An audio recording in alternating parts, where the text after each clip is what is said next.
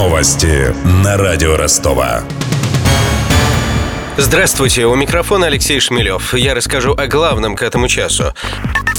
Ростовские трамваи убрали с улиц города. Вагоны стоят в депо, подстанции обесточены. Причина в долгах перед городскими электросетями. Об этом нам сообщил источник в ростовской транспортной компании. Это муниципальное предприятие обслуживает трамвайные маршруты в городе. Получить официальный комментарий от руководства Донэнерго и ростовской транспортной компании пока не удалось. По нашей информации, участь трамваев в любой момент может постигнуть и троллейбусы. Компания «Русалтранс» также задолжала энергетикам. Напомню, Напомним, о финансовых затруднениях трамвайного оператора было известно еще в сентябре. Вагоновожатым несколько месяцев не платили зарплату.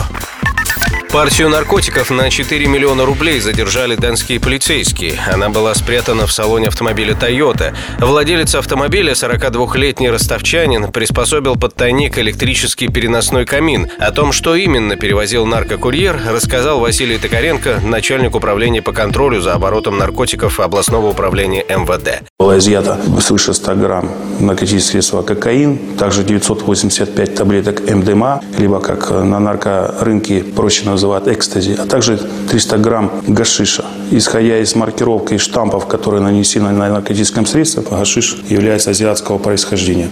Отметим, что задержанный автомобилист прежде в поле зрения правоохранительных органов не попадал. Со своим грузом он направлялся из Москвы в Ростов. Диджей, эй, битмейкер, эй, уличный дэнсер. Ростовский патимейкер стал самым популярным мемом у россиян в уходящем году по версии Google. Под мемом следует понимать песню, фразу или реакцию персонажа, которая спонтанно приобрела популярность в интернет-среде. Диджей, эй, битмейкер, эй, уличный дэнсер. Шейкер, шейкер, эй, патимейкер.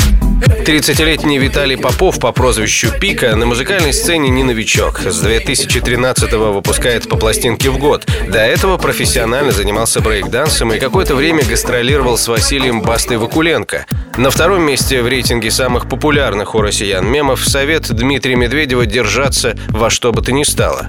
Фраза премьер-министра стала крылатой после его встречи с крымскими пенсионерами в минувшем мае. Просто денег нет. Найдем деньги, сделаем индексацию. Вы держите здесь. Вам всего доброго, хорошего настроения и здоровья. Также по версии Google в уходящем году россиян часто вдохновляли мемы про кофе Русиана и Джона Траволту из «Криминального чтива».